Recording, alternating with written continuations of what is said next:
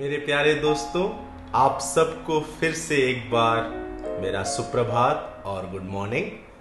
आज जनवरी 16 2019 बुधवार को मैं आपका भाई जेसन फिर से एक दैनिक शुभ संदेश लेकर आपको परमेश्वर के नाम से मेरा नमस्कार देता हूँ। हमारे जीवन में कई बार हम कई चीज़ों की मांग करते हैं। हम कई बार प्रार्थना भी करते हैं। हम कई बार रोकर हम अपेक्षा करते हैं कि कहीं से तो हमें मदद मिले। लेकिन जब वो मदद हमारे सामने आती है, हम कई बार उसे समझना या फिर उसका इस्तेमाल करने से हम चूक जाते हैं। आज मैं आपको एक कहानी बताना चाहूँगा, एक ऐसी ही व्यक्ति की, जिसने मदद की कामना तो की थी, लेकिन वो उस मदद को इस्तेमाल नहीं कर पाया। एक बार एक प्रदेश में एक व्यक्ति रहता था और उसके उस प्रदेश में एक बहुत बड़ा बाढ़ आया और उस बाढ़ के कारण पानी इतना भर गया कि उसके घर के छत तक आ गया था। अब उसके पास और कोई चारा नहीं था, वो घर के छत में खड़ा। ये प्रार्थना कर रहा था कि परमेश्वर मुझे बचा ले। तुरंत बाद उसके घर के सामने से एक छोटा सा एक नाव आया। और उस नाव में जो व्यक्ति थे, उन्होंने उससे कहा, जल्दी से इस नाव में चढ़ जाओ, हम तुम्हें बचा लेंगे। लेकिन ये जो व्यक्ति छत के ऊपर खड़ा था, उसने कहा, नहीं, मैंने परमेश्वर से प्रार्थना की है, वो मुझे बचाएगा। मैं तुम्हारी इस छोटी सी नाव में नहीं आना चाहता। तुम आगे जाओ। वो नाव आगे बढ़ गया। उसके बाद एक मोटर बोट उसके घर के सामने से आया। थोड़ा बड़ा नाव था ये। और उन्होंने इस व्यक्ति से कहा, जल्दी से आ जाओ, पानी भर रहा है, हम तुम्हें बचाकर सुरक्षित स्थान में पहुंचाएँगे।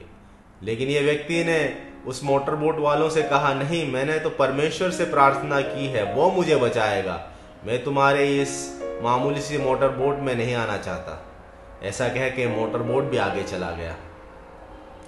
उसके बाद एक हेलीकॉप्टर उसके घर के ऊपर से उड़ते हुए आया और उस हेलीकॉप्टर वाले ने नीचे रस्सी फेंका और इससे ज़ोर से कहा, पानी भर रहा है, जल्दी से रस्सी को पकड़ लो, हम तुम्हें हेलीकॉप्टर से ले जाएँगे और सुरक्षित स्थान में पहुंचाएँगे। तो इस व्यक्ति ने उस हेलीकॉप्टर वालों को देख कर ज़ोर से कहा नहीं, मैंने तो परमेश्वर से प्रार्थना की है। परमेश्वर मेरे लिए आएगा और वो मुझे खुद बचाएगा। मैं तुम्हारे इस हेलीकॉप्टर में, इस रस्सी में लटक के मैं नहीं बचना चाहता। इसके बाद कोई और नहीं आया और धीरे ही धीरे पानी भरते गया और आखिरकार ये व्यक्ति पानी में डूब कर मर गया। और मरने के बाद जब उसकी मुलाकात परमेश्वर से हुई तो उसने परमेश्वर से पूछा, परमेश्वर, मैंने तो तुझ पर विश्वास रखा था। मैंने तो प्रार्थना भी की थी। मैंने तो बहुत अच्छे अच्छे काम भी किए थे ज़िंदगी में। मैंने कितने लोगों को मदद किया था, लेकिन फिर भी तूने मुझे क्यों नहीं बचाया? मैंने जब प्रार्थना की, तू मुझे बचाने क्यों नहीं आया? तब परमेश्वर ने अपने सर पर हाथ रख के उससे कहा, तुझे क्या लगता है वो नाव, मोटर बोट और हेलीकॉप्टर तेरे पास कैसे आया था? मैंने ही उन्हें तेरे पास भेजा था, लेकिन तूने उसमें आने से इनकार कर दिया। अब पछताने से क्या होगा? ये कहानी से हमें यह सीखने को मिलता है कि कई बार हम विश्वास तो रखते हैं, लेकिन वो विश्वास हमारा अंधा होता है। विश्वास कभी भी अंधा नहीं होता। विश्वास अनदेखी बातों को भी देख सकता है। वो है विश्वास। ये व्यक्ति ने विश्वास तो रखा, लेकिन उसका विश्वास अंधा था। जब मदद उसके सामने आया, वो ये जान नहीं पाया कि ये मदद परमेश्वर ने उसके लिए भेजा है। इसी प्रकार 2000 साल से पहले परमेश्वर का पुत्र यीशु मसीह भी इस दुनिया में आया था। उस शुभ संदेश को लेके आया था वो सुसमाचार को लेके आया था कि जो कोई भी उस पर विश्वास करे, वो नाश नहीं होंगे, परंतु अनंत जीवन पाएँगे। वही लोग जिनके लिए वो आया था, उन्होंने उसे क्रूस पर चढ़ा दिया और उस पर विश्वास न रखा। यीशु मसीह ने अपने चेलों को, अपने मृत्यु से पहले ऐसा कहा था कि मैं ही मार्ग, मैं ही जीवन और मैं ही सत्य हूँ। यीशु मसीह ही मार्ग है। यीशु मसीह ही सत्य है, यीशु मसीह ही जीवन है। ये यीशु मसीह ने खुद कहा था और उसने कहा था कि जो पिता परमेश्वर के पास पहुँचना चाहता है, वो मेरे द्वारा ही आ सकता है। लेकिन कई लोगों ने यह सुना, लेकिन ये अब तक लोग नहीं समझ पाए हैं।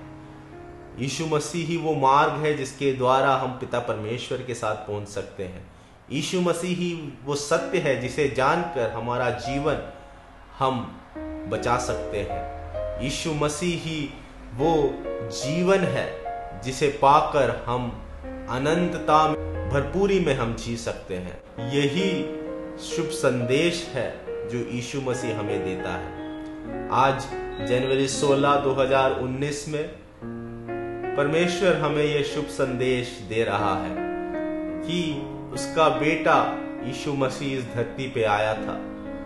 और जो कोई उस पर विश्वास रखता है, वो पिता परमेश्वर के पास आ सकता है और उससे वो सब कुछ चीज़ पा सकता है जो उसने हमारे लिए रखा है। ये शुभ संदेश यदि हम सुन रहे हैं तो हम इसे तिरस्कारे ना।